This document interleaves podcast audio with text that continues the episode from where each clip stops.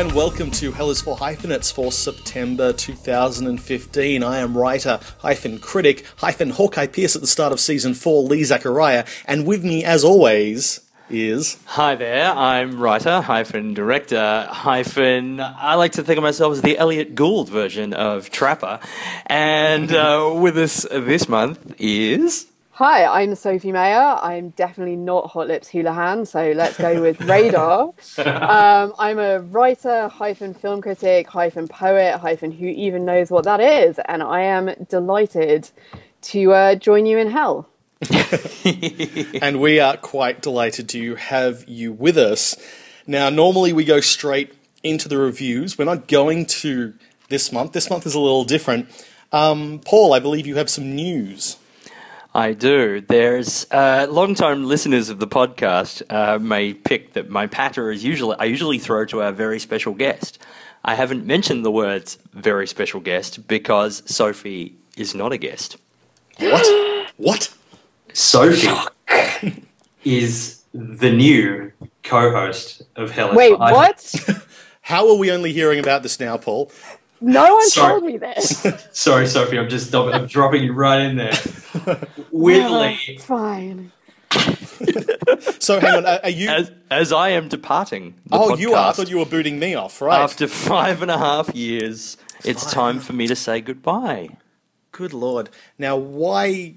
Why is this? I mean, are you are you just sick of me? What's what's happened? Uh, yeah.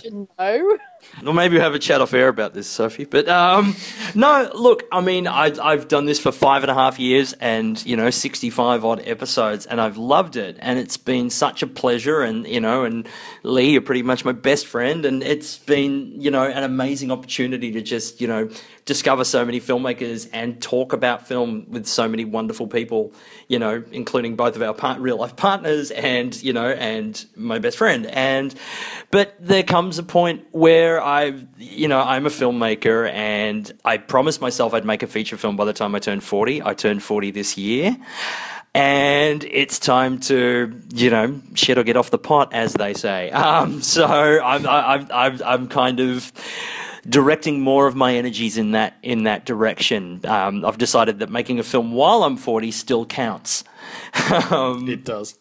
Absolutely. So, so yeah, um, I'm currently uh, in pre-production. I guess writing uh, um, our uh, f- my partner and I's first feature film. So yeah, it's pretty frightening and exciting, and I'm sad to leave because I've had such a great time. But yeah, it's all good things, and plus I like to you know I like to kind of get out on top. I feel like we've had a really really great you know I've mm. personally had a really great run. Well, yeah. I mean, if it wasn't uh, if it wasn't for the fact that I am very eager to see you make more films, um, I would be protesting this. But uh, I do want to see you make this feature you've been talking about for so long. So. Uh, yes, this is uh, this is very exciting. Is there another? There is another reason for the timing of this announcement, though, isn't there? There is, and, and you, you and you were very clever about this. Uh, because I have some news as well, and my news is that I am moving to London. Uh, this is some. This is something that's been on the cards for uh, for a while. And by the way, sorry to any family and friends who are hearing about this for the first time on this show. Um, but yeah, it's um, this is something uh, my wife and I have been talking about for a while. And she's over there at the moment setting us up, and I am about to head over. And so when Paul sprung the news a few months ago, the obvious thing was well, the new co host should be someone from the UK. And hello, Sophie. pip, pip. Hooray! Just what I was expecting. That's the that's the kind of English patter I was. I can work. I can work on my Dick Van Dyke for next time. That'd be good. So well, I didn't. A few months ago, I didn't know many film critics from the UK, and now I know quite a few because I spent weeks reading as many as I could, and then I made a short list of the ones I really liked, and then tracked down podcasts that they'd appeared on so I could hear, you know, whether they were as good vocally as they were in print. And then I made another short list of the ones who were great at both, and I thought, look, hyphenates is a massive commitment. It's going to take a while for me to find someone to say yes. And the first person I asked said yes. So this has worked out brilliantly because, yes, Sophie, you were at the top of that uh, that list. And uh, after we had, you know, we've chatted a lot via email, we had a massive Skype session talking about film and I'm looking forward to seeing how this goes because uh, it's it's probably time to reinvent it a bit and shake it up and not try to replicate the thing that you know when we started it five years ago it was a way of taking the conversations that Paul and I had every day and just turning them into a show. And now hyphenates has become its own thing. I thought you know let's not try to replicate that. Let's let's reinvent it. Keep the the basic structure the same but you know i mean the show is reinvented with every guest so every month it's a different thing. And so this isn't going to be a million miles away from what we do anyway. So, um, and you won't have to listen to two dudes every month, you know? This That's, is true. Yes. It's going to be 50% lady. Yes. Possibly even 66.6 bar percent lady, depending on some of the guests we've got lined up. This is true. 2016 as well. Yeah, and uh, and by the way, I should say if you've ever wondered how far in advance we plan these episodes, we had the rest of the year basically confirmed before Paul told me that he was leaving, and Paul told me months ago. So we do like the long game. So there's going to be this sort of weird transition where the show is sort of going to be a London Melbourne hybrid with guests in in Australia, and then I'm sort of going to go to London within the next few episodes, and our guests are still going to be in Australia. But we think uh, I think the first UK guest with three people in the UK is probably going to be January. So yeah, there'll be a few months of transitioning, but uh, but we'll get there soon. But it sounds good. New year, new, you know, all UK edition. I'm thinking of this as like a Law and Order type thing. You know, as Law and Order, we've been Law and Order, you know, US now. Now it's Law and Order UK. You know, Hell is for hyphen. It's UK edition.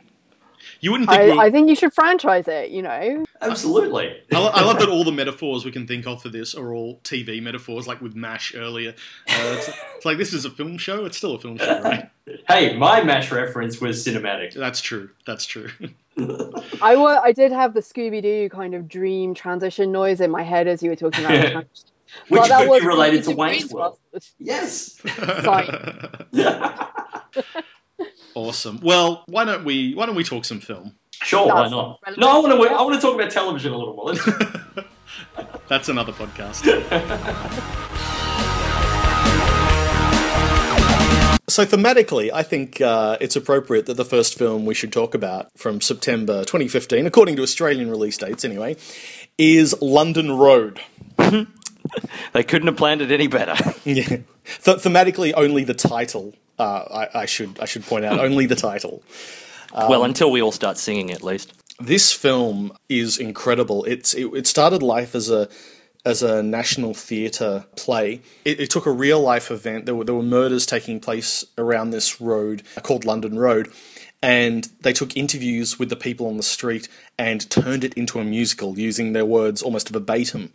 And aside from uh, the Arbor, I can't think of a film that's done it in in this in a way that's so cinematic. There was a point pretty early on where I, I basically just started weeping in the cinema because of how great it was and how wow. inventive it was. I was just I was knocked over by it. Yeah, I've I saw the stage play. Mm-hmm. Um, no, no, no, no, no, and uh, also the film, and they they are really different from each other. So when I saw the film, I had a bit of cognitive dissonance, going, "It's not the play," and the play was so brilliant. The play had over 70 characters played by a small group of actors. Mm-hmm. Um, the actors on stage were wearing headsets, so they were actually listening to the interviews and then singing them while listening to them. Oh, right. So there was this amazing oh. sense of liveness. But obviously, to make a film, um, Rufus Norris had to make some decisions about, for example, creating a central character um, played by the brilliant Olivia Colman, who just makes you cry by mm. being. Mm. Yeah. Um, yeah. You know, she's just.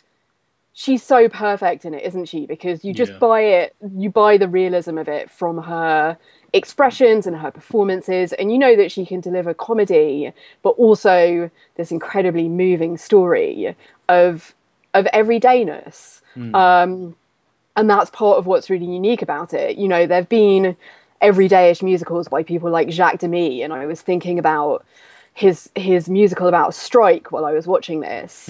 But that verbatim thing is unique, and then combining it with a very naturalistic performance style and very heightened choreography by Javier de Frutos, who worked on the stage production, it is a pretty mind-boggling film. Yeah, and it's so inventive in its format. I was prepared for it not to be inventive in its message, like, mm. and yet it's not a murder mystery, and it's not about a community coming together. Although it is, it's such a clever and damning film. It like showing the, this community at war with a killer, and the girls who were killed essentially become the victim of, of both both groups. I think it's an absolute masterpiece, and I'm I'm sorry I didn't get to see the, the stage production. I've seen every NT live uh, that gets broadcast in Australian cinemas, but this one uh, didn't didn't quite make it. So um, I'll have to make do with the film.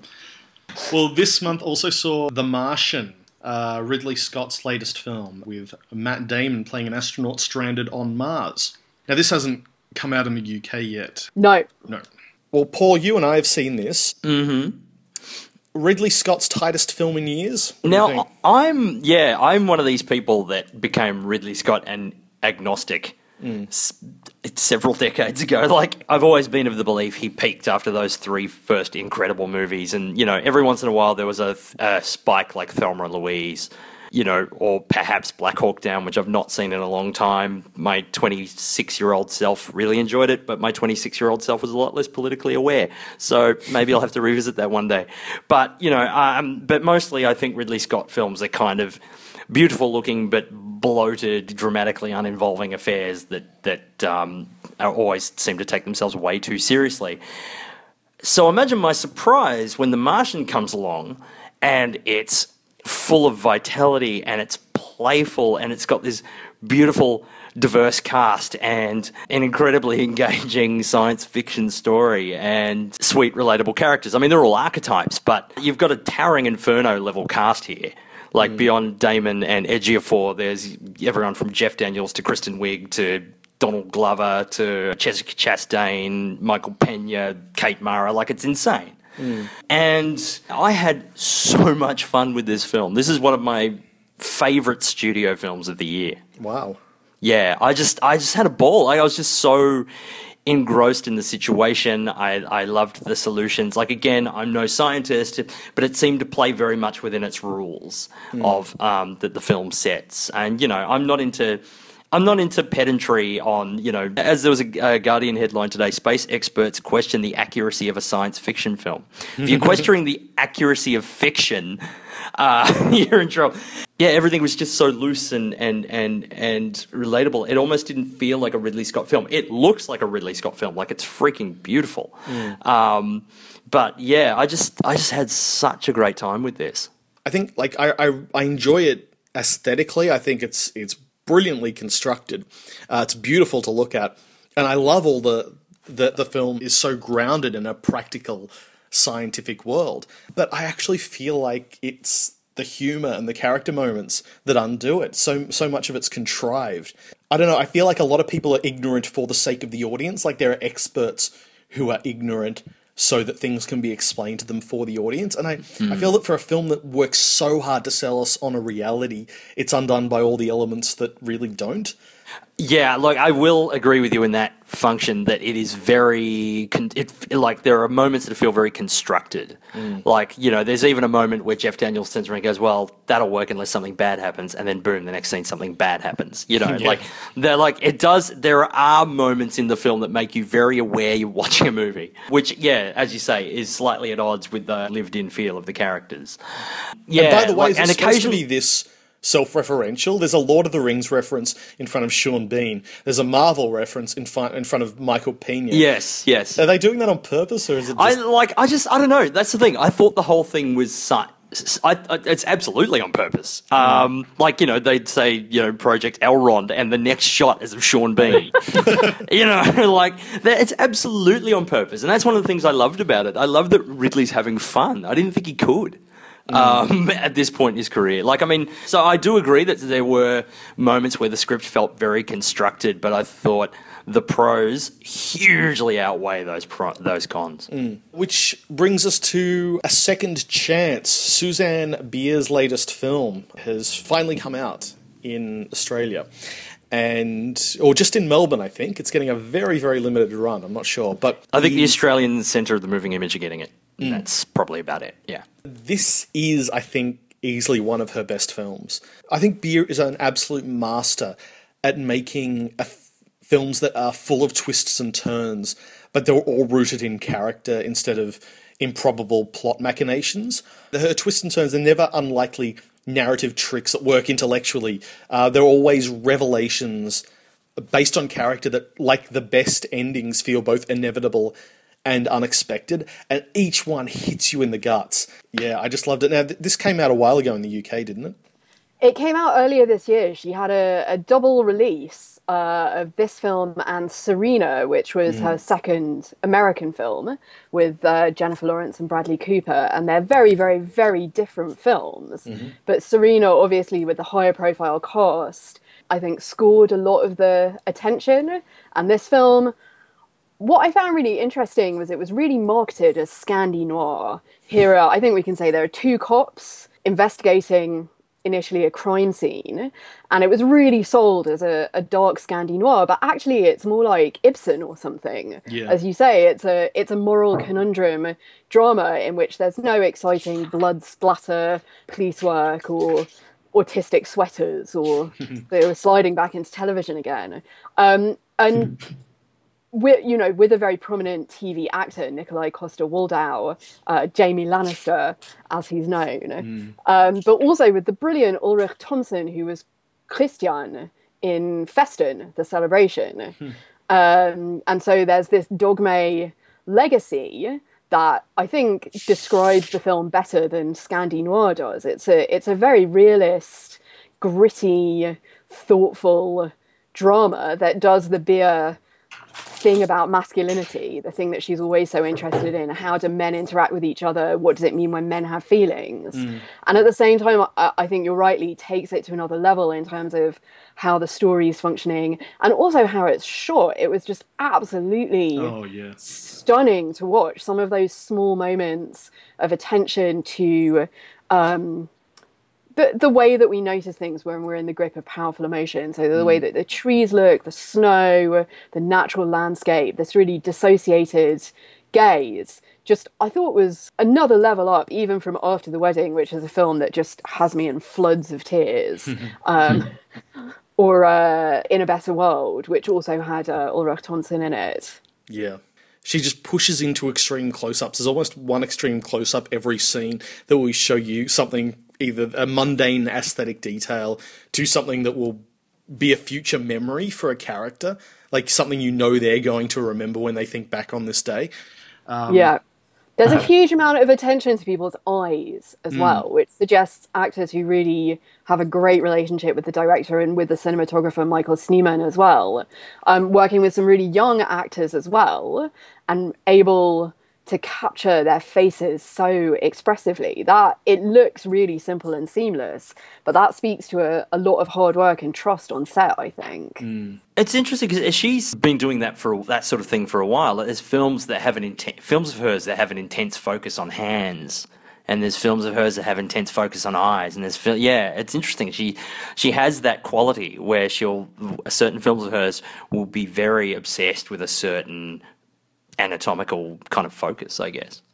Yeah. Yeah, they take these huge social issues, but instead of making issue films, which is the way that In a Better World often gets described, they really put those issues at the heart of a family and then pay attention to ha- the impact that they have on people's bodies. And I don't really hmm. think there's another another filmmaker who's who's doing that in the drama. Oh, that's true. That's true. Controversial.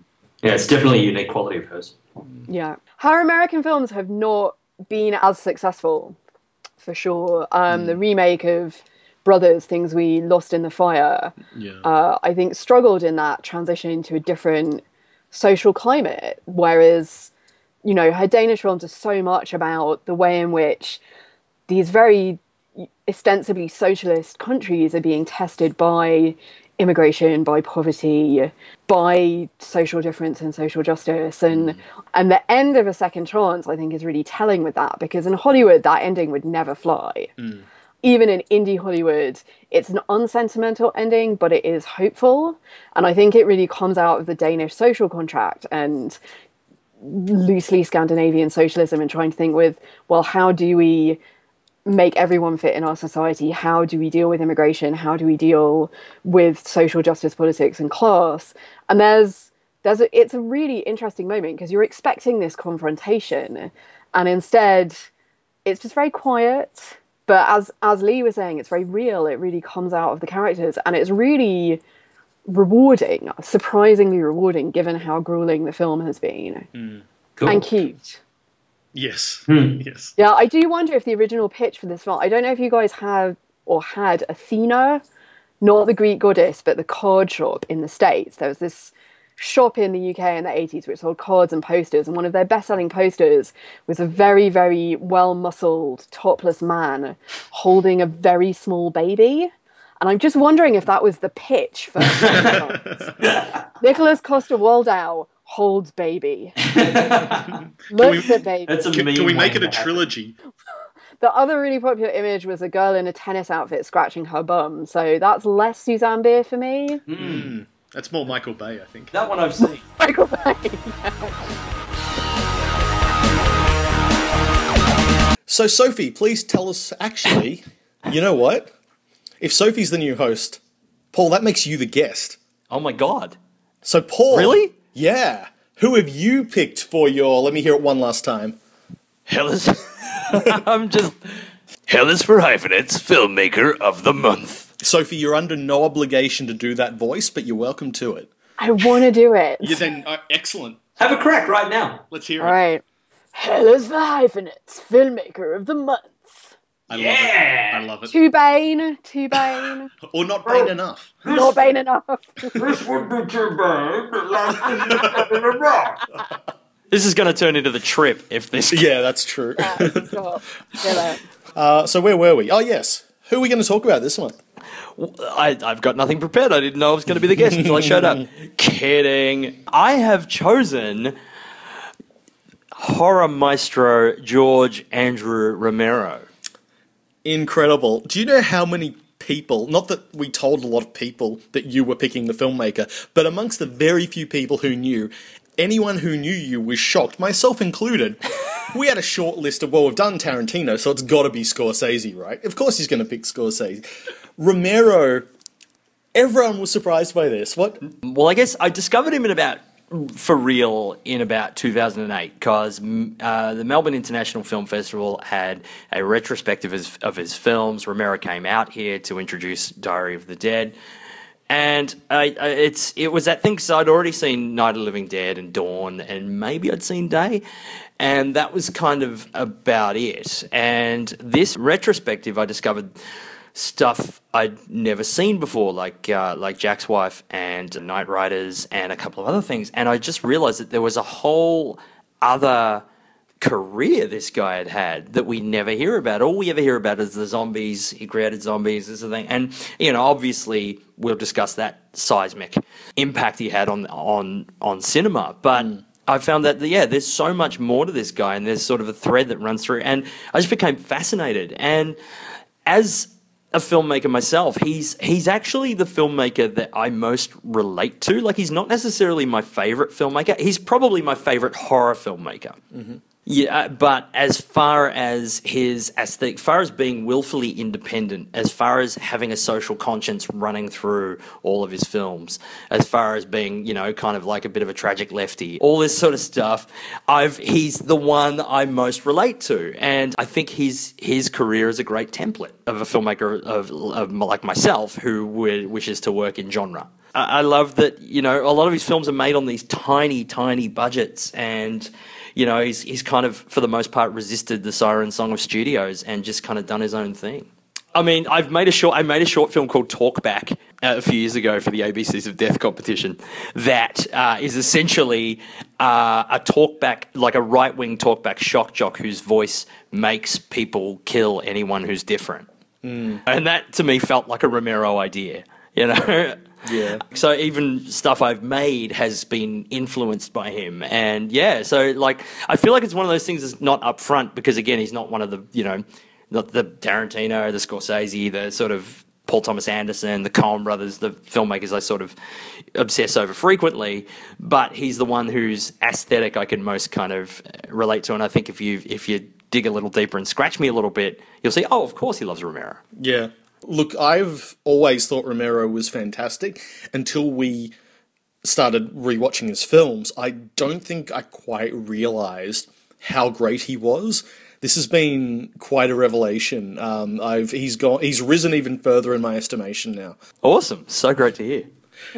Especially Night of the Living Dead, um, his, his first film, the the iconic uh, 1968 film that sort of introduced zombies into the mainstream. It's so fresh, and it, it feels feels kind of like Orson Welles doing War of the Worlds, like telling this global epidemic from a small corner. He's got a, a, a heroic black man in the lead, and and right from the get go, that feels fresh because you feel like you've got this um, undercurrent of, of, of the simmering racial tensions from in the '60s that are playing into this whole us versus them narrative, which just adds to the horror. You know, it doesn't. This isn't happening instead of the horror. This is the horror, and I think that's why he's you know right right off the bat he's he's doing something that no one else is doing. It's weird because this was such a group effort, and uh, uh, Romero was the driving force behind it, but screenwriter John Russo and some of the production team and even the actors had such input in what was going on. Like the the role of Ben was originally written for like kind of like a southern white kind of truck driver type, and yeah. basically Duane Jones. For reasons that are clearly evident by, for anyone who watches the film, was the best actor to audition. And they saw him and they're like, okay, this is the guy. And all of a sudden it became a collaboration of creating who Ben was, and and Duane Jones had a lot to do with that. But the film opens in a completely uncharacteristic, like it opens in daylight in wide open spaces. And this is a horror film, and you know, horror films to this point were dark and stormy nights, and you know, we we weren't in that period yet. And all of a sudden, you got bang, you've got this, you know, this. We're we're driving to a cemetery in the middle of the day. What could possibly go wrong? Mm. And all of a sudden, there's this guy in the distance, and it's this sort of threat by accumulation. It's this ratcheting up the suspense by the fact that every time you look into the distance, every time you look out a window, there are more of them. And that's the thing that first made an impression on me. But there is so much in this film that's subversive, or like between this sort of, you know, heroic, intelligent, forceful African American lead to, you know, the sort of the racial tension that's sort of going on. Like the fact that the old white guy and the upset white girl are kind of distrustful of him. The fact, you know, she slaps him at one point and he hits her, you know, kind of knocks her out. And it's like, this is all super confronting stuff for 1968. Mm. I mean, you know, even for some audiences, today, you know. But there's also the fact that you've got a little girl eating her own mother, Yeah. you know. And you know, to a certain extent, it was the right film at the right time. You know, it was 1968. It was all that sort of political upheaval. It's all sort of there was the year that you know MLK and RFK were both assassinated, and it was just this perfect storm of elements. Like Romero and Co were doing something completely different as as a horror film, but it also seemed just the right time for the public to kind of hook into it. And of course, it became a phenomenon. A phenomenon that I think caught everybody by surprise. You know, you can't overstate the influence of this film in terms of not only introducing the concept of the flesh eating zombie into the mainstream, but also a a grittier, more realistic for you know, for want of a better word, realistic form of horror, and sort of adding that verite element, which had never really been added before. There are moments in this where, in terms of the cinematography and like the ferocity of some of the fights and things like that, that are so confronting even now, mm. and it, it just rockets along. And to me, it's almost like the definitive example of what independent cinema can do in terms of do things, cast people, take risks that big money studio stuff can't. Like this is what indie cinema should do. And I just feel like, yeah, I feel like it's it's a paragon of independent cinema and and yeah, a game changer in so many ways. I mean, like the whole seventies new wave of horror, I don't think it'd be an overstatement to say the whole seventies new wave of horror wouldn't have happened without Night of the Living Dead. Mm. I found it really interesting that Romero's original idea for the first film that he wanted to make, um, and I think this is a great loss to cinematic history, was a Bergman esque film about medieval teenagers called Whine of the Fawn. Yes. Wow. But that's wine, W H I N E. Maybe it's just because I was watching it close to thinking about London Road, but watching Night of the Living Dead, that opening sequence, and then the arguments in the house, I was really thinking about Who's Afraid of Virginia Woolf from 1966. Haskell Wexler's use of black and white, that attempt to bring that staginess of the locked room drama into a film form that feels like verite, that's really doing some kind of social documentation. So that the, the zombie threat outside becomes this kind of absurdist dramatic conceit like the rhinoceros in Ri- rhinoceros or this the setup in who's afraid of virginia woolf and it's that dramatic potential that the the film is mining. These people aren't just all going to work it out and get along. The mm. characters aren't just going to have conflicts in order to generate story moments. It's really about social conflicts class conflicts and about how people don't always act in their best interests. You know the moment where the girl's sweater catches as she's trying to get out of the truck and there's this tension you know she really wants to save her sweater but she's in a truck that's about to blow up that's surrounded by zombies. So those those little moments of hmm. of observation that i think as you say come out of doing something really independently and allowing something to unfold on set. A lot of what happens in that film is obviously quite spontaneous, arising from production conditions, from from as you said, the casting onwards. So that real meaning of independent cinema that then I think is not just influential for independent horror cinema, but independent American cinema in general. I, you know, let's not forget that Scorsese got his start with Roger Corman. Absolutely, completely agree. And and there's moments like that, those spontaneous moments that happen in relationships or happen dynamics between characters, like where you feel the temperature go up. Like there's that point where Harry goes back downstairs to the to um to his wife. And he's complaining about, you know, it's like, I'm right, damn it. And there's a point she there's something you don't expect. She turns and, says, Yeah, because that's most important, isn't it? That you're right. And it's like, ooh, okay, that is not the the response I expected. And as you say, it becomes, it ventures into this Who's Afraid of Virginia Woolf territory all of a sudden that hadn't been glimpsed to this point. It's like, oh, now we've got this dynamic. And it's so, yeah, it's just kind of electric. And yeah, and so they thought, okay, should we replicate this? Should we do another horror film? They considered doing a horror anthology at one point, which is interesting because it's like that almost flags Creepshow to come. Mm-hmm. But Romero was pretty, as you say, he had other ideas. Like, you know, he wanted to, before Night of the Living Dead, he was thinking about Bergman esque teenager films. And so he kind of wanted to shift away from that. And there was a bit of push pull within the company. And eventually they settled on a, a, a kind of a subgenre that was quite popular at the time this sort of counterculture youth, sort of 20 something where do we go from here? You know now that we've we've sort of challenged the social norms where do we fit in or how do we sort of move forward with relationships? And out of that came a film called there's always vanilla which for me is and probably it's fair to say for most uh, romero fans is the least of his films. As harmonious as the night of the living dead shoot was this was equally as fractious. It mm. was just everybody was pulling in different directions. Romero himself can't stand it. He's said bluntly he remembers little of it and cares even less. But the thing is, it's not awful. It's it's I mean very much of its time. It's very much very much a time capsule, but also, you know, it's sort of stylistically interesting, and there are funny moments, and it's kind of it's it you know, but it but it's all about it's interesting because it's all about a person grappling with what to do next. Mm.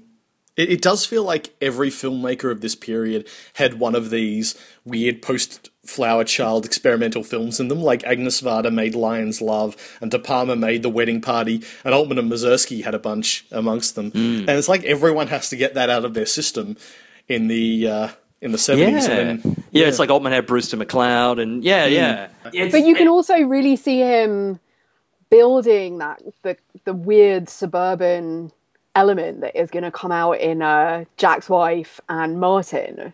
Definitely, yeah. Like The- this kind of Peyton Place, pre-Lynchian, sexy suburbia behind lace curtains, but he just hadn't worked out how to fuse that with the supernatural element yet, which in Night of the Living Dead is very rural. Um, and it's you know with uh, Jack's wife or Season of the Witch, uh, the American title, that he sees how he can put those together, almost riffing on American Bewitched. Yes. Like he takes a leaf out of popular American TV and says, "Well, what happens if I fuse that with my young man, discontented older woman, you know, story?" Mm. Yeah. It's a sketch. He's he's working out the two elements, uh, how to build in that that social satire that then shows up in the later Dead films as well. Yeah, yeah. Yeah. There's definitely a consciousness f- finding its way out, and I think, I mean, it's it's telling that this is the um, this is one of only two films that he didn't write. This was somebody else's screenplay. So I, yeah, I think there's, I think. I think in terms of visuals and in terms of setting and in terms of you know like I, I think this is they've kind of tried to write what they know a little bit too the fact that it's set in a you know commercial advertising agency in Pittsburgh when they were a commercial advertising agency in Pittsburgh and sort of trying to mine that experience. But the company they were kind of known as Image 10 who had made Night of the Living Dead and There's Always Vanilla. There's Always Vanilla pretty much put paid to that company.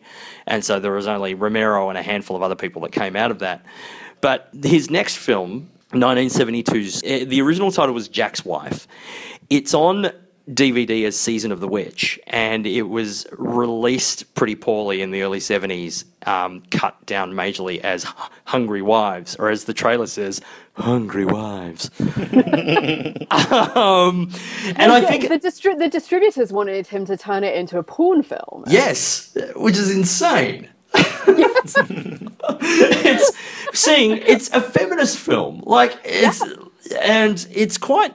You watch it now, and I like I saw this at that festival in two thousand eight, and I was blown away because one of this is the other reason I wanted to do wanted to talk about Romero on on on this podcast was that everybody knows him for the zombie stuff. Mm. And I wanted to shine a light on the stuff that's not zombies because I think there's so much great stuff there that has nothing to do with zombies that people don't know about. And this is one of them. And I find it interesting that each one of these films that he kind of makes all relate to a certain subgenre, very definable subgenre of horror. Uh, Jack's Wife is his witchcraft movie. Martin is his vampire movie. The Crazies is his pandemic movie. Bruiser is his slasher movie. But they're all very rooted in character and this social conscience and uh, this kind of social microscope, I guess. And yeah, and I think this is the this is the one where it's like this is the film where he first kind of assumes control. Like he's no longer part of a collective. This is the first George Romero movie, and they wrote it for a two hundred and fifty thousand dollar budget. They only got ninety thousand dollars in the end to make this film. So it's super rough in terms of technique, but boy, does it make up for it in some pretty confronting scenes and uh, confrontations. I mean, it opens with this most incredible dream sequence Yeah. which is which pushes so many buttons. Like you know, like you're looking at sort of a lost child, you're looking at emancipation and enslavement, you're looking at abuse. You know, like it, it ends with her being locked in a kennel. Like By the way, this was the year, 72 was the year that the Equal Rights Amendment uh, passed Congress in the USA. Right. So well, and I Yeah. thought that was particularly interesting, um, given, you know, it's, it's such an emotionally complex story about women aging. I mean, it almost feels like if it was made today, you know, Ken Lonergan would be making this film. Yeah, right. it's a sort of um but yeah, Or he's Jill Soloway. yes, yeah. It's, It's, I mean, the, and those early meetings with with Margot, the woman who's the witch, uh, do feel like a feminist consciousness raising group. That they're, you know, it totally passes the Bechdel test. They're not just talking about men. They're talking about power. They're talking about family traditions uh, and inheritance. They're talking about politics in a really quiet way. And it's only when Glenn shows up uh, in that first scene that things, uh, the first sort of meeting scene, that things start getting a bit weird. Mm. Yeah. Yeah, he And starts. he, he's clearly cast as a, you know, an asshole and an anti-hero by the film, and quite a typical figure, I think, that shows up a lot in Romero's films of this very bullish guy, um, like Flyboy in uh, Dawn of the Dead, who's always making the wrong decision because yes. you know, like like the husband and father in uh, Night of the Living Dead, all he wants to be is right. Yes. Yeah. And everyone always calls them out, and they're like, "No, you're going to get us all killed. You're going to turn everyone into zombies. You're going to die. You're going to drive this woman crazy." And they just proceed, and then they get punished, which is, you know, used and punished, which I kind of enjoy. but so much of this is so raw and confronting, and and does stuff that I think like has dis- like discusses issues that films these days don't discuss. You know, and then, and and it's not because oh we've discussed them and we're on top of them. No, it's issues that are still really raw, open nerves in society regarding the way we view women and, and women's place in society, and and that beautiful ending um, that is that is both a statement of complete cool empowerment and then immediately undercut by the mm. way she's referred to by another character. And it's one of the most beautifully elegant final scenes I've seen in a long time. And that's why I think he's such a successful horror filmmaker. Is the horror, you know, like I was saying before, never never comes from the supernatural. There's almost no supernatural, like literal supernatural in this film. And like you look at his next film, The Crazies, and he's obviously so much so much interested in the human reaction. It's not this isn't a film about the people with the disease. It's about how human bureaucracy and nature react in such a situation. And there's some really sophisticated stuff in here and really detailed. Like everyone has such a rich backstory and their own unique emotional reaction.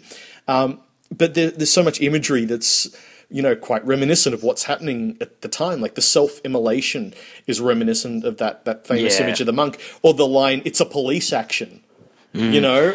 Oh God! There's the- a lot of direct reference to the crazies is the one where it becomes the most implicit. Like Night of the Living Dead, it sort of happens and it's sort of in the background, and you know you got the rednecks shooting at the end and the great you know chilling photo montage. But the crazies is the one that's like institutions are shit. Uh, the the military are just make things worse.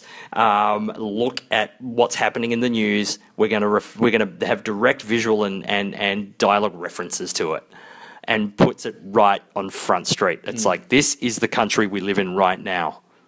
And we need to, you know, maybe it's a good idea to have this vir- virus and break out of this fucking loop that we're all in because we're all going straight to hell. Mm. And again, incredibly confronting scenes. Like, I mean, the film opens with two kids get up in the middle of the night and walk in, oh. hearing a noise in the living room, and their father is smashing everything up. And they go run to their mother to see what's going on, and their mother's dead. Mm.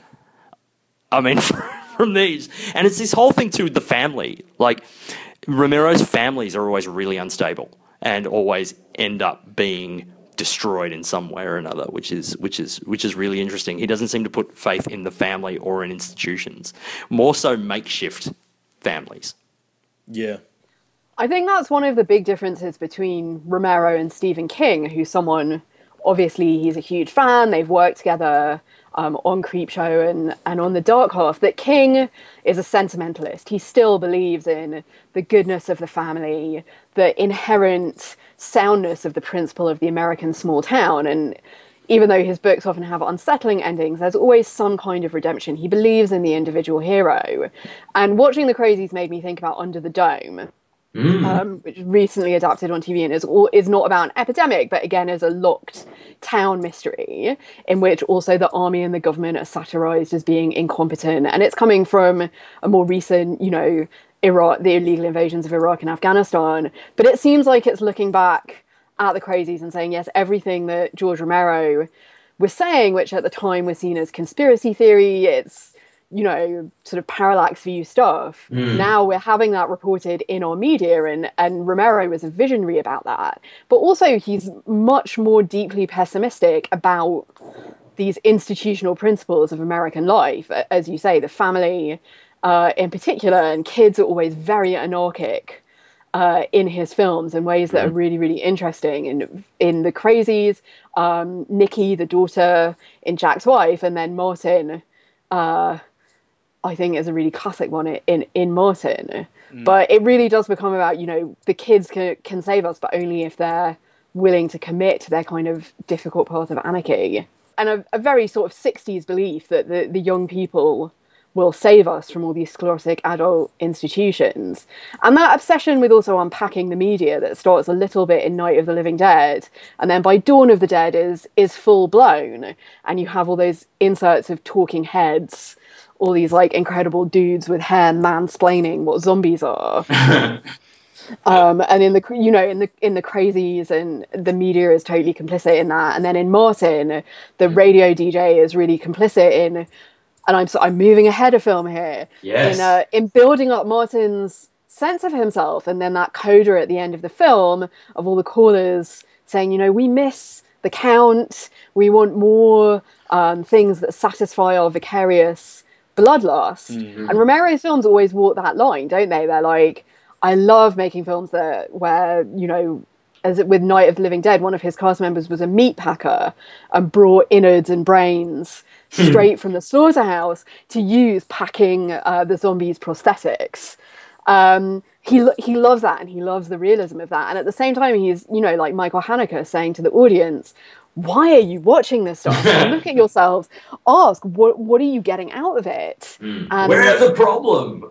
yeah, we're we're the problem. You're the ones perpetuating it. Every zombie movie you watch means another zombie movie remake by Zack Snyder is going to get made. People, cut yourselves off, cold turkey.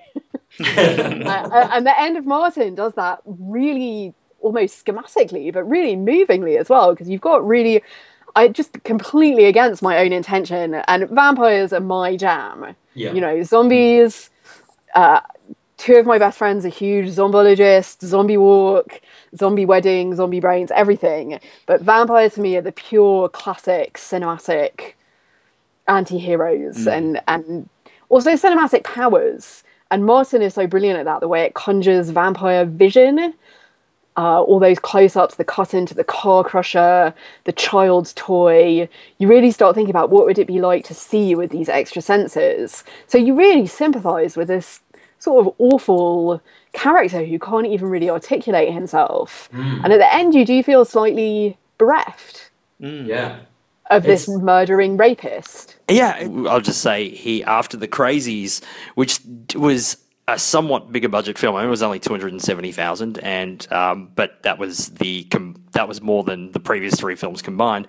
Uh, he it it did better, but not quite well enough to sustain another feature. So he kind of worked in television, making sports documentaries for four years, and then came back with Martin, which to this day is one of, if not the most favorite of Romero's films for him. And it was a film they made for eighty thousand dollars.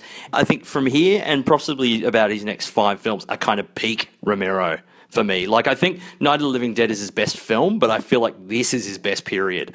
And it's no coincidence that his uh, firstly, his cinematographer Michael Gornick comes on board because before this he'd shot um, uh, Romero had shot most of his films himself.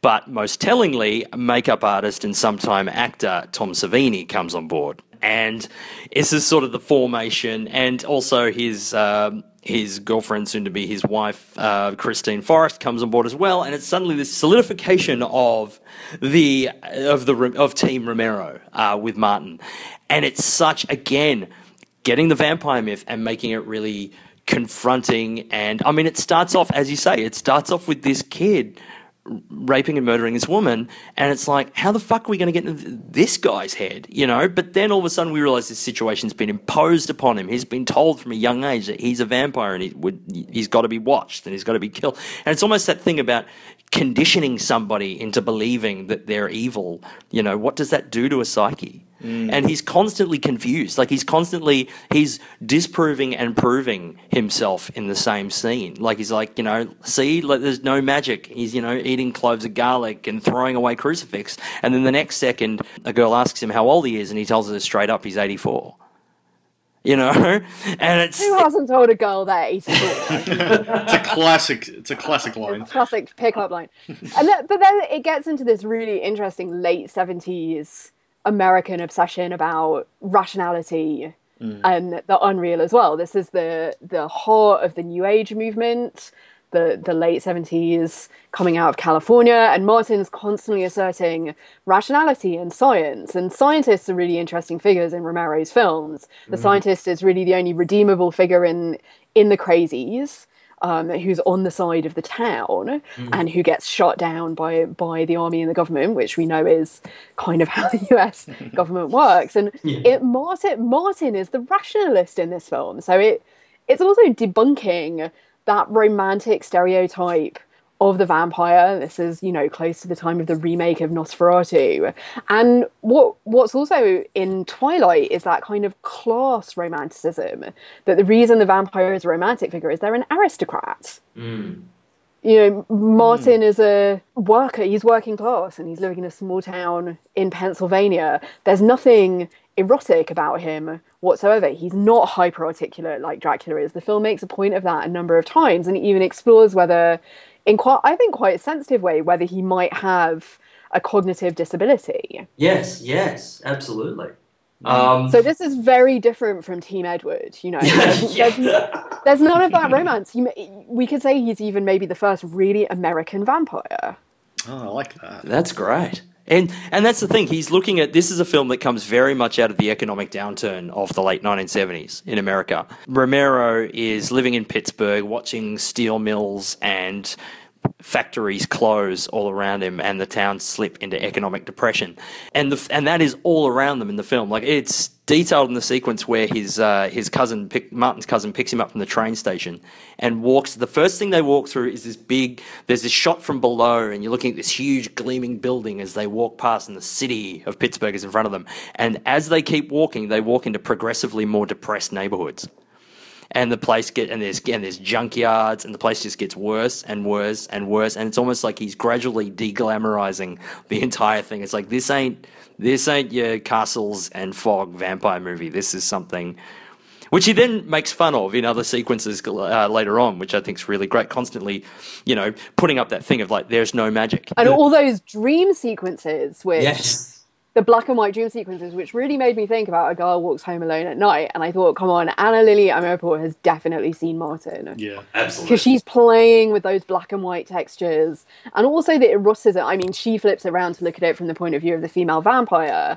But that idea of the eroticism of the myth um, and the way it has to do with this earlier era- era of cinema and the way that we look at black and white film and we're so seduced by it. It's so funny, mm. I think, in the Romero film. It's really witty. Yeah. Now, I don't want to blow your minds, but I have a theory that Dawn of the Dead is like a metaphor for consumerism. What? I know, I know. I haven't looked it up. I'm pretty sure I'm the first to think this. No, it's it's Mall. Oh, malls are like cathedrals, right? yeah.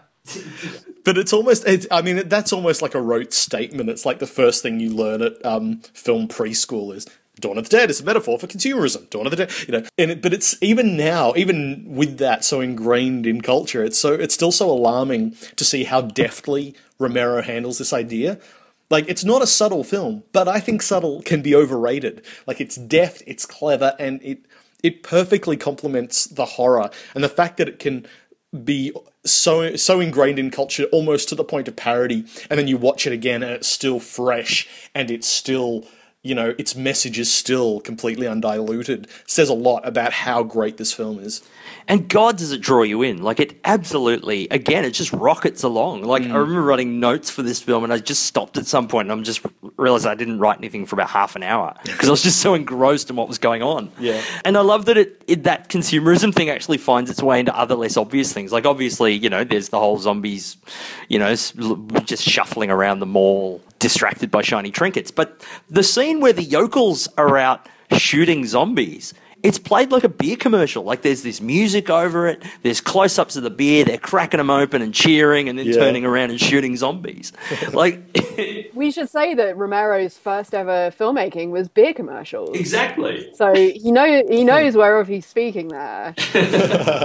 Man knows his way around a beer commercial. Yeah. And again, it's this whole breakdown, like this whole thing, like Romero's thread throughout the zombie films is like people could survive this. They could either, if not stop it, they could at least, you know, survive if they just work together. Mm. But nobody ever works together. Everyone's always in, you know, their, their petty personal interests are always tearing them apart. But this film does, Dawn of the Dead is interesting. And the other thing I love about the Dead movies is they're also stylistically different. Like, you know, you got this sort of black and white verite original, and this is like pop art. Like Dawn of the Dead is comic book. It's got that crazy paint blood, which is kind of an accident because Savini ordered this other blood that they couldn't get, and they got this blood from 3M, which they thought would be fine, and looked like red paint. It still bugs Savini to this day. but it's actually like it actually heightens the comic book feel of the whole thing. And again, this this is another film that pushed the envelope further in terms of cinematic gore and in terms of let Savini off the leash. And this was kind of the film that made his rep. But, you know, it had this beautiful, epic kind of feel to it. I love the way that they just decide, you know, we're going to make the characters escape in a helicopter. A, so we can have helicopter shots of zombies on the rampage across rural America. And B, so we can chop a zombie's head off with a razor blade. you know, that's really for, form and content working together beautifully, isn't it? You know, and the helicopter then becomes a trope in for, for later films. But it's so economical as indie cinema. It's like we're going to use the helicopter in the narrative, but we can then use it as a rationale to have these great copter shots, Yeah. and then we're going to use it as a killing machine. Yeah. Fantastic. For a zombie with an unusually large head. more, more gore, more gore. But there's character, again, there's character interplay in this film that just wasn't in other horror films at that point.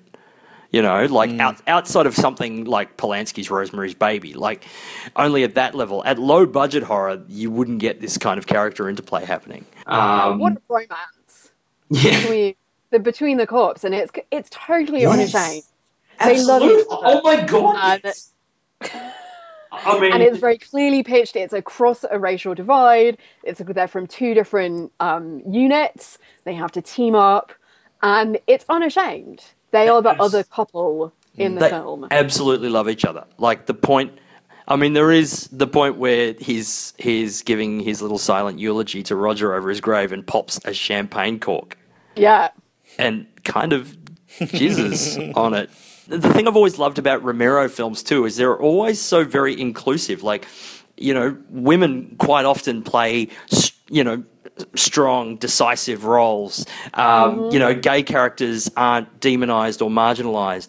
You know, they're, they're often thrown, like, they're often included without a second thought. You, you go to something like Survival of the Dead, it, you know, it just sort of happens that one of the soldiers is a lesbian. You know, and I love that. Like, he's, and he's always been about that, you know? Well, that's what that's what surprised me about uh, his next film, Knightriders, in '81, is that there is a gay character in there who doesn't he doesn't get punished as these characters tended to do it. or made or made fun of or marginalized. I mean, you know, there's get- he gets- Savini's dickish character has a go, but he's a go at everybody. Yeah, yeah, yeah. Uh. Yeah, Yeah, exactly. That scene around the campfire is really beautiful. But Mm.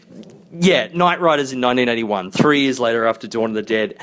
I've got a lot of time for this film, Mm. and I this was the film at the retrospective that really turned me onto him, and it was just like this great, sp- unwieldy, sprawling epic of a thing. Mm. I think it says a lot about who Romero is. Yeah. I think this is as close to a personal statement as he's ever put. And I think all of his films are personal in some way, but this is the one.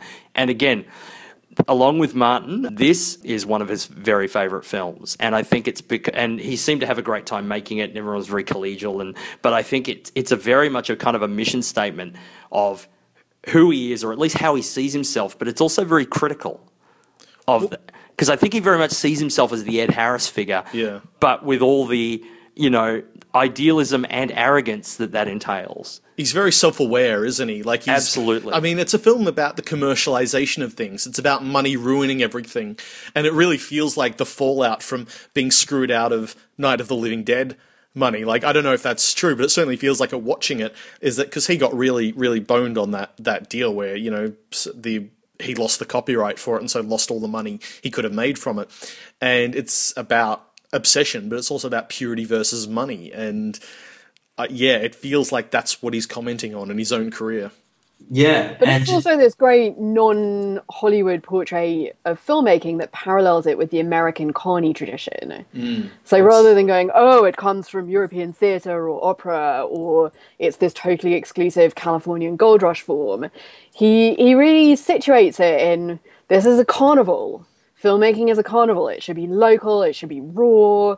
For sure, you're going to have these politics, and when money comes in, it's going to cause these problems. Mm. But it, you know, like freaks there's uh, something really about the relationship between cinema and the fairground and the traveling carnival troupe that, as you say, feels really autobiographical, but also it's a big statement for him about this is my history of cinema you know?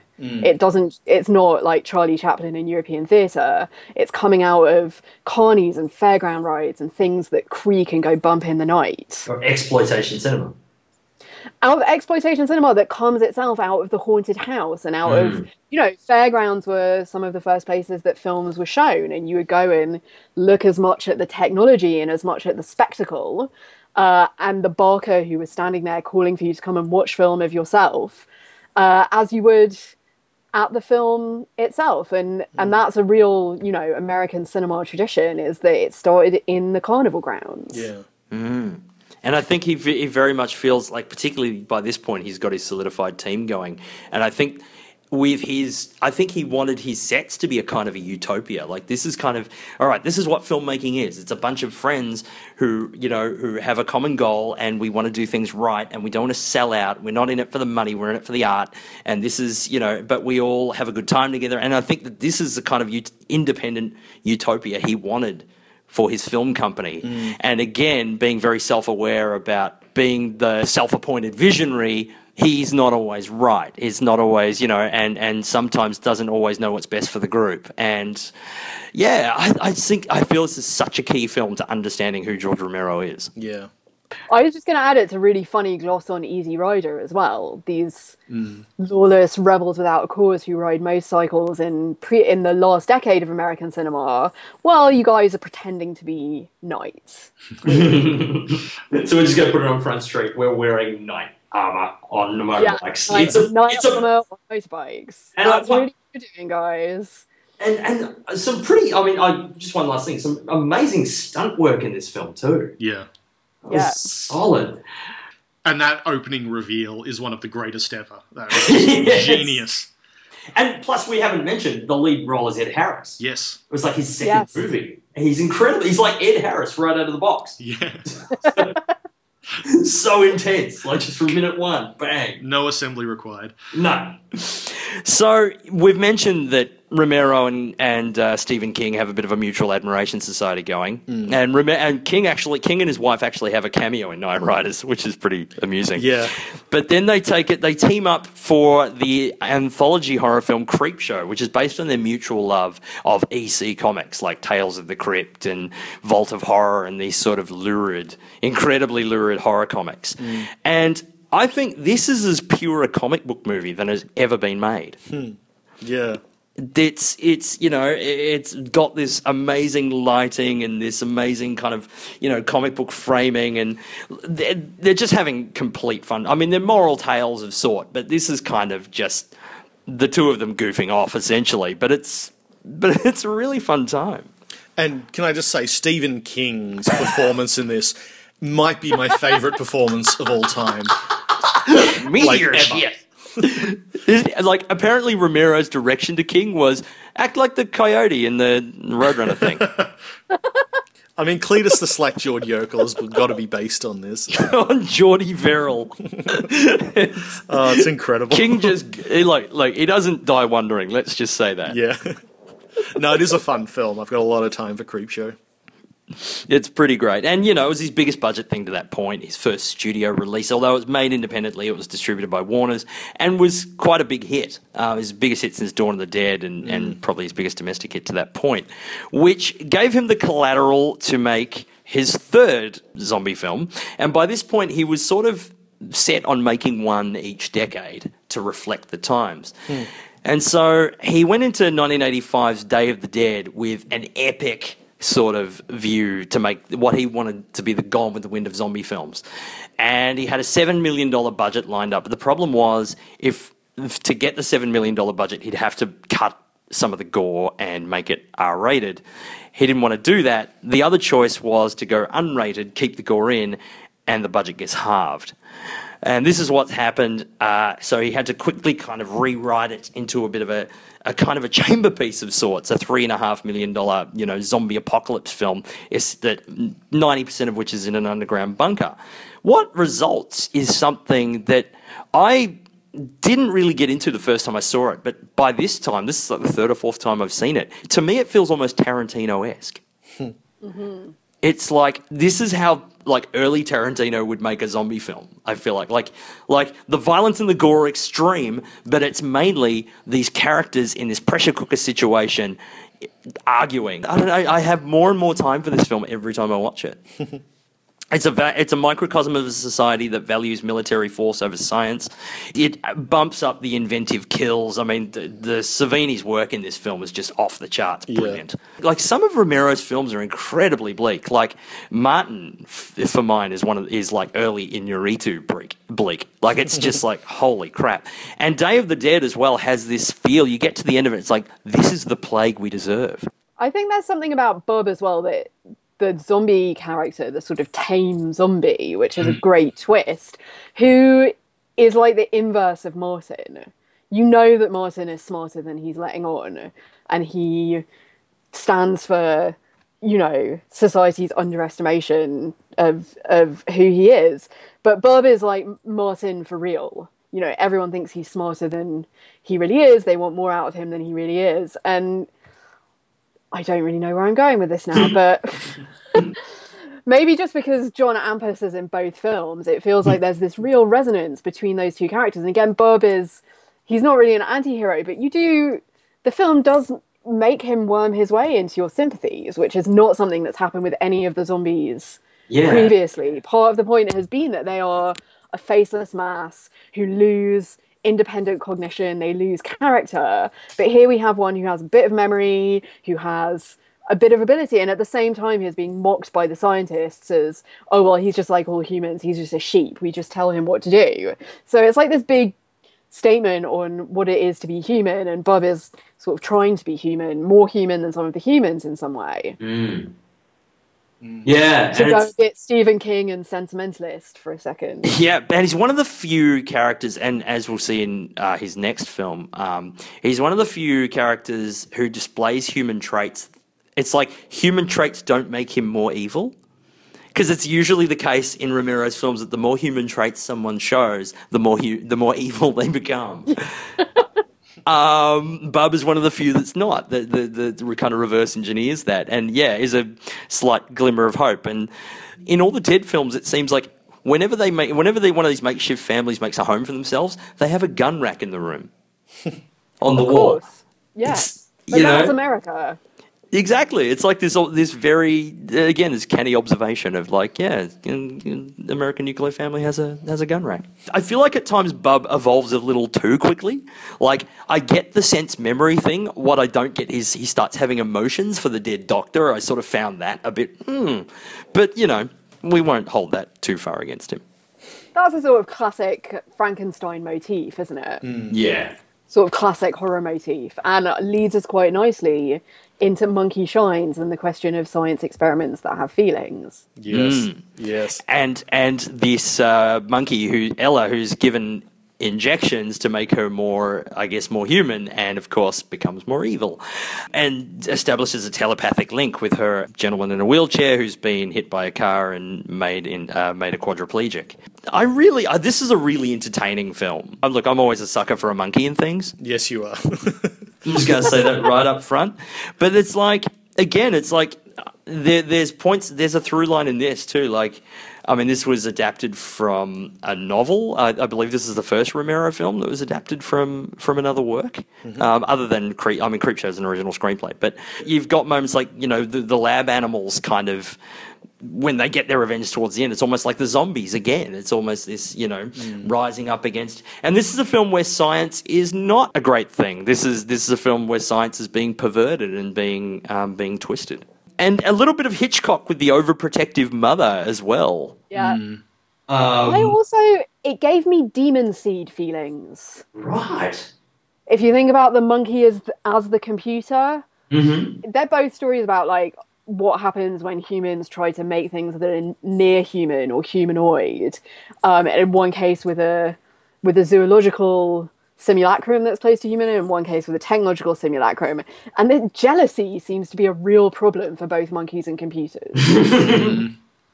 I, d- I don't know why that is, why we project jealousy. I mean, obviously, it's a very dramatic emotion. Um, I think absolutely there's psycho in there, and this idea that everyone around the main character has to be killed off and cleared away out of this jealous relationship. But it's, something made me think about that late 70s period of totally off the wall Mm. domestic horror films as well. That Yeah. this was maybe a film out of its time. Yeah, right. in And uh, I- Is this sort of con- concept, I guess, of imprinting, isn't there? Like, like they've imprinted on their human subject, and it's, it's Yeah. like now I'm obsessed with you, and this is we we our relationship is symbiotic, and if anybody gets in the way of that, they're dead. Yeah, mm. but also a sympathetic representation of a character with a disability. Yes. Still incredibly rare. Yeah, and particularly at looking at the rage, you know, and like, and that, you know, because often those portrayals are softened and kind of, and this is a guy who's just feeling cheated and feeling, He's Really? he's really got a monkey on his back, yes, literally. literally. I wonder if that's where the idea started. Again, such a '70s expression, like "man, you got a monkey on your back." That- There's something very satisfying about the fact that his next film, uh, 1990's Two Evil Eyes, was a film he made with his good friend Dario Argento. Uh, especially given we talked about Argento last month, so that's a very, very, very satisfying uh, squaring of that circle. should have mentioned that Argento was the script consultant on Dawn of the Dead as well, That's and I think wrote the music. yeah, right, yeah, yeah. And was one of the, and uh, released it in, in Europe as well, and was a co-producer, and yeah, he he was basically the driving force for getting Dawn of the Dead made. We haven't discussed many horror filmmakers on this show, and that's kind of another reason why I wanted to discuss Romero. But I mean, I think we've done Argento and Cronenberg, but you know, you throw a whole bunch of filmmakers. I don't know what happened at the end of the '80s, the '70s and '80s, or basically from Night of the Living Dead to the end of the '80s was such a golden, like a new golden age of horror. I don't know what happened post 1990, but everyone was just suddenly working at half their powers, and this is kind of Two Evil Eyes feels a bit endemic of this. Like the Argento uh, section has lots of crazy batshit stuff, but it's complete nonsense. And the Romero chapter is, I think, possibly his most heavy-handed work. Like there's a shot at the end with money with bloods being splattered all over it. You know, and it's kind of like, yeah, I know you're against capitalism, and I get it, and I'm on board with you, but it, that's a really obvious image, and it feels like a telly movie. Like I didn't hate it. Like I, I thought it was fine, but it just felt like it felt like Romero making an '80s telly movie. Well, maybe that saturation of video nasties that happened during the 80s raised the stakes so much, and that was never really Romero's idiom. Mm. So he's working after a real ramping up of what was possible in the horror film and what was desirable in the horror film, maybe. So this is the era of films like Society. So you'd think he would be getting in on some of that political black humor, but instead this one felt very, yeah, like chapters of a Edgar Allan Poe telly series. Yeah. Mm. Yeah, it's very little cinematic about it, and that's the thing. And, and a lot of Romero's films are deceptively cinematic. You know, um, they're really, really, you know, he's got a really strong visual sense. Well, it's funny you should say that because I, I think his next film, The Dark Half in '93, Stephen King adaptation, there is a moment in this film. I think he's such an underrated visual director because the shot when the landlady and the two cops come into the apartment to discover the dead body is a masterpiece of like choreography and character, and it's I would rate it up there with Spielberg's best shot construction. Wow. Yeah, I, I think this is definitely his most, possibly the most technically proficient film. Yeah, it, it has this feeling of, whoa, okay, this is a studio picture. And, you know, he had. He had some troubles on it and had some troubles with Timothy Hutton and, and all that sort of thing and, and was pretty kind of you know further soured on the studio on studio filmmaking. But other than i think the dark half just suffers from being a stephen king property than a romero property. Like it has that king thing of not really being able to stick the ending and becoming a little too abstract because the first half of this film is so engaging and he's got like a brilliant cast. I mean you got you know an oscar winner in tim hutton an oscar nominee in amy madigan mrs ed harris keeping it in that family as well. And there's some really uh, really great suspense and and and creepy images. Like i mean god when they carve into his head and you've got the twin you know sort of brain eye thing looking out at him Yeah. but yeah, I feel like you know there's there's a lot of great stuff in here about you know the duality of humans and the creative process and and what that you know what suppressing a certain part of you can do to you and and I think there's too I think there's a part of resonance for Romero and someone who's always wanted to get away from horror but kept being led back in this Thad Beaumont Yeah. George Stark duality. But yeah, I feel like the, the Dark Half is a film that's almost great, but not not quite. It's like it, it hasn't quite brought its two halves together.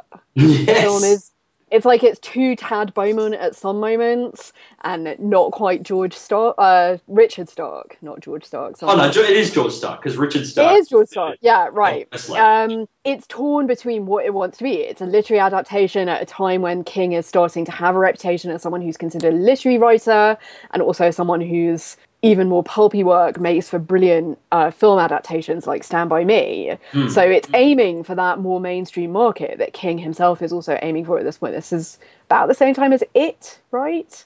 Which was huge. Hmm. Oh, yeah, yeah. in terms of But at the same time, it really wants to get into what I think, you know, we could call the Fight Club aspect of it. And it doesn't quite find the language for that, that very literary conceit of at first you don't really know how these two personalities, personas are connected. And it's much more ambiguous in the novel. Um, and it manifests through writing, and it doesn't quite have that shining thing, uh, and you know what could of making the psychodrama of writing the center of the film. Which which it is for the book. It's really a book about writing and about what goes on in a writer's head. It kind of literalizes it and it's you i felt like i wanted a bit more from that but that's partially because i'm a huge fan of stephen king mm. of of of this era and i wanted that fight clubbiness for one of a i'm sure there's a best phrase bergman persona-ishness Yeah. A- ambiguity ambivalence but it just goes for the pulpy. Like those two halves are so separate. Almost, you know, a second chance. The the Susanne Bier film we were talking about does it better. There's like this nice bourgeois couple, and then there's this hardcore police work that's all filmed in a very handheld way. It wanted some kind of film language like that. The Dark Half also had some problems being released because it was made at Orion when Orion were being were going broke, and so it didn't see a cinema in, until 1993. But they shot it in over 1990, 1991. So by the time we get to Bruiser, which was released in 2000, Romero hadn't made a feature for nine years Wow. Wow. and you know he sort of flirted with Resident Evil for a while, and then that sort of uh, didn't. Re- I mean, it seemed like an obvious kind of project, and was mainly spurned after he was hired to make a commercial for the game in Japan, and people were so impressed by that they thought let's take it to a feature, and he dismissed it at first, and then actively tried to develop it, and then it sort of fell fell apart, which was again another souring experience with the studio. So for Bruiser, it also marks an interesting period because he moves someone who has always resolutely made his films in Pittsburgh. I don't think he made a film outside of Pittsburgh in his entire career to this point. In the late 1990s, he or around this time, he moves to Canada, and all of his films from here on in are made in Canada, in, in Tor- Toronto specifically. Although Toronto is the least specific place to make a film because almost every film set in New York is made in Toronto. So made in Toronto very non-specific would be another way of phrasing it. Well, that's apparently they worked really hard to try and show Toronto off a little bit. Like they wanted to be clear this wasn't. And there's shots where they, they said people think always think this is a New York New York skyline because clearly they've seen the Toronto version of the New York skyline so many times. But yeah, Bruiser is a really odd duck of a film. It's again, it's it's Romero's other th- other favorite film. Strangely. Like Martin Knightriders and Bruiser are his three favorite films. And I think they all have to do with the amount of creative control he had and the amount of like he feels like what was on what was on the page made it to the stage with Bruiser. It's to me this is his take on on a slasher movie. It's a guy in a mask going around killing people. But it's rooted in this kind of again this anti-capitalist, you know, this guy that's done everything that capitalism has told him to do follow the rules, go for the right job, get for the right house, marry the right person, all this sort of thing, and it's all failed him. And it's made him an empty cipher of a man, reflected in this empty mask that suddenly, uh, seemingly, perhaps imaginarily, attaches itself to his face, which is a great look, too. It's a creepy fucking face. And then sort of goes around taking revenge on all the people that have wronged him. I think it gets a bit muddled at times, but it's interesting. I still don't know whether it works or not. Well, it's because he's still interested in the human story than the horror. So even when it doesn't work, uh, the moments it doesn't work, it's not working for the right reason. Yeah, yeah, that's the thing. And one of the things I love about Romero is every single one of his films is interesting. He never comes from a point of he, ne- you know, you wouldn't see Romero making Friday the Thirteenth. No. You know, it's just not like just line up a bunch of kids and kill them. Like it's always human drama and social awareness and some sort of engine driving it. I mean, you know, beyond all that, it's got Peter Stormare quickly flashing his dick at everybody. Can't go wrong with I that. I was about to say that it's a giant media satire, but I think that that line has just killed it. Peter's Peter. End of. Well, I, okay, so he gets back into the of the dead films. He's And this next- is five years later as well. Five years Yeah. pass after Bruiser. Bruiser, Bruiser makes no effect. Is released direct to video in most of the world. Yep. That was when I Um, first saw it. It was just something in the video store.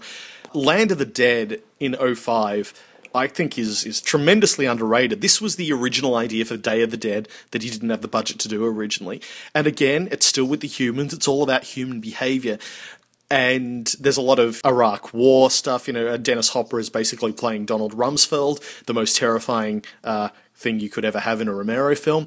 But um, but I love that the zombies have gotten smarter in each Yeah. subsequent in- film to the point where their intelligence is now a key storyline in Land of the Dead. And I find that I kind of wish that it kept going with the next two films, but I find that so interesting. I really rate Land. I do too. I think this is a huge, um, a hugely successful film in terms of continuing the world that he had built with the first three films. Like, and I think that's one of the things where the next two films uh, go a little bit wrong. Is that the next two films almost hit reset to a point, whereas this film in the in the opening two minutes sets up. This is the same world that we've seen in Night, Dawn, and Day, and now we've ended up here and you know like little even like little inspired concepts like the sky flowers the the the, the fireworks it's a way to dazzle zombies you know so humans can get by them i love the fact that the smart zombie like essentially there's a zombie rights activist mm. like he gets angry every time he sees a zombie wronged and killed he roars. He's like, no, like it's like, yeah, he's he's a total social activist. Yeah. I love that he's an African American zombie, almost mirroring Ben Yeah. Yeah. In in in day. Like I feel like like I know there's six dead films, but this feels like the fourth and final of this series. You know, Like the next stage where he should have gone from there would have been making the film from the zombies' perspective. Yeah. Yeah. rather than resetting for a kind of found footage internet look how up to date with the kids I am. Basically, a Planet of the Apes, but with zombies. Like, just uh, Right. progressively make it from their point of view. Yeah. Um, Yeah. Look, Diary of the Dead, there, there does seem to be a lot of. I don't know, because his films have always had this sort of Mad Max anti continuity thing, but it's not until Diary of the Dead that it sort of comes into question. There's been a lot of talk that it's not part, it's not really connected to the Dead series, but I've also seen it written that it's meant to be set on the same day as Night of the Living Dead. Just don't worry about which year it is, it's, it's essentially the same day. But so in, Yeah, in the bits of America that do and don't have Wi-Fi. Yeah, Yes. fucking Ben had fucking logged on to Wi-Fi, dude. Yeah, right. But yeah, Well, I can he- tell you in rural America that is not going to happen. But then, yeah, he goes heavy continuity where Diary of the Dead in 07 and Survival of the Dead in 09 have a very distinct. There's a scene that crosses over. yeah. Yeah, it's it starts to go for the shared universe idea. So these two films feel very distinct from the other four, which is mm. why I kind of feel like they're not so much two trilogies as they're one is one's a quadrilogy and one's a duology. Mm. Like Diary of the Dead, I think is the the least successful of the the Dead films. I, I I feel like Romero is trying to engage with this. Like I, I don't think he's necessarily kind of trying to look up to date. I think he's grappling with with the current state of things mm-hmm. and not entirely successfully it's kind of the most joyless of the films and not in a way that's like because obviously we've you know romero films have been bleak and you know day is incredibly bleak and this film is just not other than a sequence with an amish guy which kind of feels like it comes out of nowhere it's not a lot of fun. It's just kind of just stuff happening in front of you, and the Yeah. characters aren't very engaging. But I do admire that he is trying to engage with the new millennium. Yeah, same. and then we go to Survival of the Dead, which I think is a little bit more successful. I It like, a little bit. Although, c c what is his obsession with the Irish? It's, in this film. every one of his films has a lot of Irish characters in them, and now there's a whole township of them just off the coast of America for some reason. Um, It's odd. It's an odd choice, isn't it? yeah, But I kind of, I kind of like the anti-hero lead. I think he's quite charismatic. I like the, you know, I like the dynamic, and I, I like that this is sort of essentially a, a metaphor for kind of centuries-old feuds, like whether it be, you know, the Middle East, whether it be the Hatfields and McCoys. You know, these these feuds between humans that go on for so long and just you know distract us from the bigger picture of actually you know kind of moving forward as a species. Yeah. I, I, I find it interesting that the three l- recent Dead films, their titles seem to him like whereas the, the first three films titles night day and dawn are like you know this sort of progression of the dead. Mm. The second the, the second trilogy all seem to kind of flag that the humans are the dead hmm. That we're living in the land of the dead we're the dead uh, you know diary of the dead well who's recording the diary here you Yeah, know? right. and survival of the dead the humans are looking for an island they're trying to survive. And it's like now we're the dead. I find that kind of Good kind one, of an interesting yeah. little point. The second trilogy are all made in this era when zo- Romero's own films have become zombies and been reanimated by new directors who are who are making their own takes on Day of the Dead and Dawn of the Dead, and that must be a really strange experience for a living director Yes. Yeah. to be lapped by your own work, especially when you've made films that are about the idea of consumerism and how it reanimates the dead, um, and commercialism, and you know Hollywood becomes one of those big institutions that is kind of making zombies. And I think I I imagine that he would have quite an odd relationship to them, even though he has writer credits on them. Seeing these films being made by Tyro Hollywood directors while he is restarting his career in Canada, um, suffering from some really quite vicious reviews from reviewers who want something quite different from horror, horror films, films that are less thoughtful, more self self-referential after Scream, less exploitation and more somehow sophisticated in the horror that they deliver. So I know in Survival of the Dead he has a zombie horse. That's, you know, the big development in zombies. but again, it's some sort of weird temporal shift, almost a sort of town that's taken out of time there. As you said about Diary of the Dead, you're meant to imagine it's happening on the same night as like Night of the Living Dead. Mm. That's a real fantasy and nostalgia for your own history, isn't it? Mm. Yeah. And someone's Like- coming along and remaking your classics from the 70s. even to the point one of the news like you hear the exact news report from night of the living dead in the background in one of the scenes in diary of the dead and it's like it's so weird and incongruous. And and that's the thing like the thing that makes land great is that it's he's been saving up these ideas for 20 years. He knows exactly where he wants to take it. He wanted to take it there 20 years ago. Here it is. And now it's like the only it felt like it, it sort of feels like the only money the only way we're going to give you money to make films is if you make zombie films. We want more dead Yeah. films. Yeah, it does feel like and he's come up, he's had to quarterback, you know, two minute warning these two films on the fly. And that's what makes makes me feel so sad for that sort of period in his career. I don't look, I don't think either of them are terrible films. Like in fact, I think I think Survival of the Dead is a perfectly fine midnight movie. I think it's I think it's silly and fun enough to kind of get it over the line and has enough context to make it feel Romero esque. But after that point, it's like, well, he hasn't made a film since. That's 2009. And, you know, the stuff that keeps getting mentioned is more zombies, more. And I just really want him to kind of break out of that and be able to explore other things. But I don't know if it's going to happen. He's Well, kind I- of locked in a room surrounded by zombies. Yeah, exactly. Look, I, I think there's when I look at uh, watching his films while all the stuff that's happening in the news at the moment with the Syrian refugees pouring out and the arguments over which countries will take them and which won't. And I think, God, there's you know what would Romero do with this? Either either in a of the dead film or another film, but you know he's so incisive about that social commentary and reflecting ourselves back to us through that prism of genre that God, I wish he'd I wish he'd make another one. And, and that's the thing. I feel like he should be in business with Blumhouse. Like he should be Oh, making, yeah. you know, like Blumhouse give their filmmakers, provided they stay under five million, they give them complete creative control. And I feel like that's surely tailor made for Romero. Like, come on, guys, get in touch. Yeah, because I think he's a voice that's really missed. Mm. Particularly, I think because I, I struggle to think of great modern horror directors. Like, I just feel like so much of it has become about the spectacle of the gore or being clever and meta and self-referential, and there's not that observation that that, that and that that eye for human frailty that that and complexity that Romero brings. And I think his his aesthetic is sorely missed in modern horror. I agree. Well, hopefully you've put the call out there, and Blumhouse will be listening to Hell Is for Hyphenates and uh, pick up the phone. you guys have that power, right? Oh yeah, oh yeah. Yeah, yeah, yeah. We click, gets done.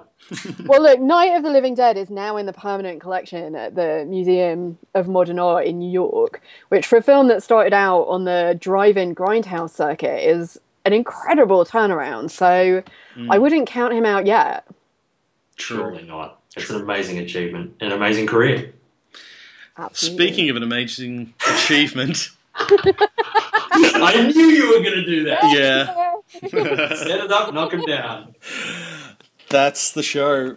Paul, thank you. Thank you for the last five and a half years. It's been Thank you, buddy. It's been a blast. I'm gonna, you know, look. I, I won't say that cramming the films in every month has been easy.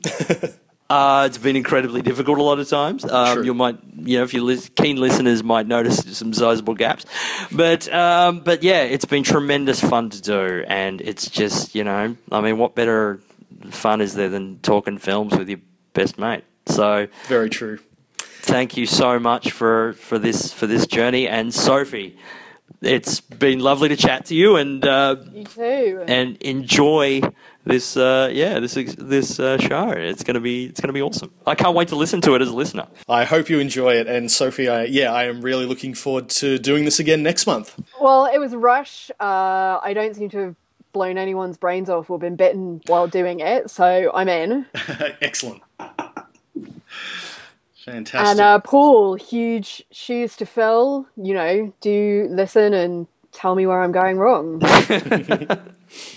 i will although i am you know i'm like five foot five my shoe my, my feet aren't that big I'm gonna leave you guys to the bit where you promise to shoot each other if you become a zombie and that kind of Dawn of the Dead bromance. i stuff. might yeah i might splooge champagne all over lee's grave if that's okay if I ever become English, if I ever get an English accent, man, I want you to promise to shoot me.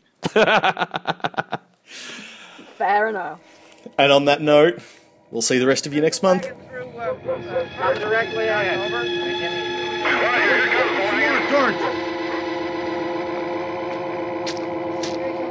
those uh, uh, uh, dogs back off of those things.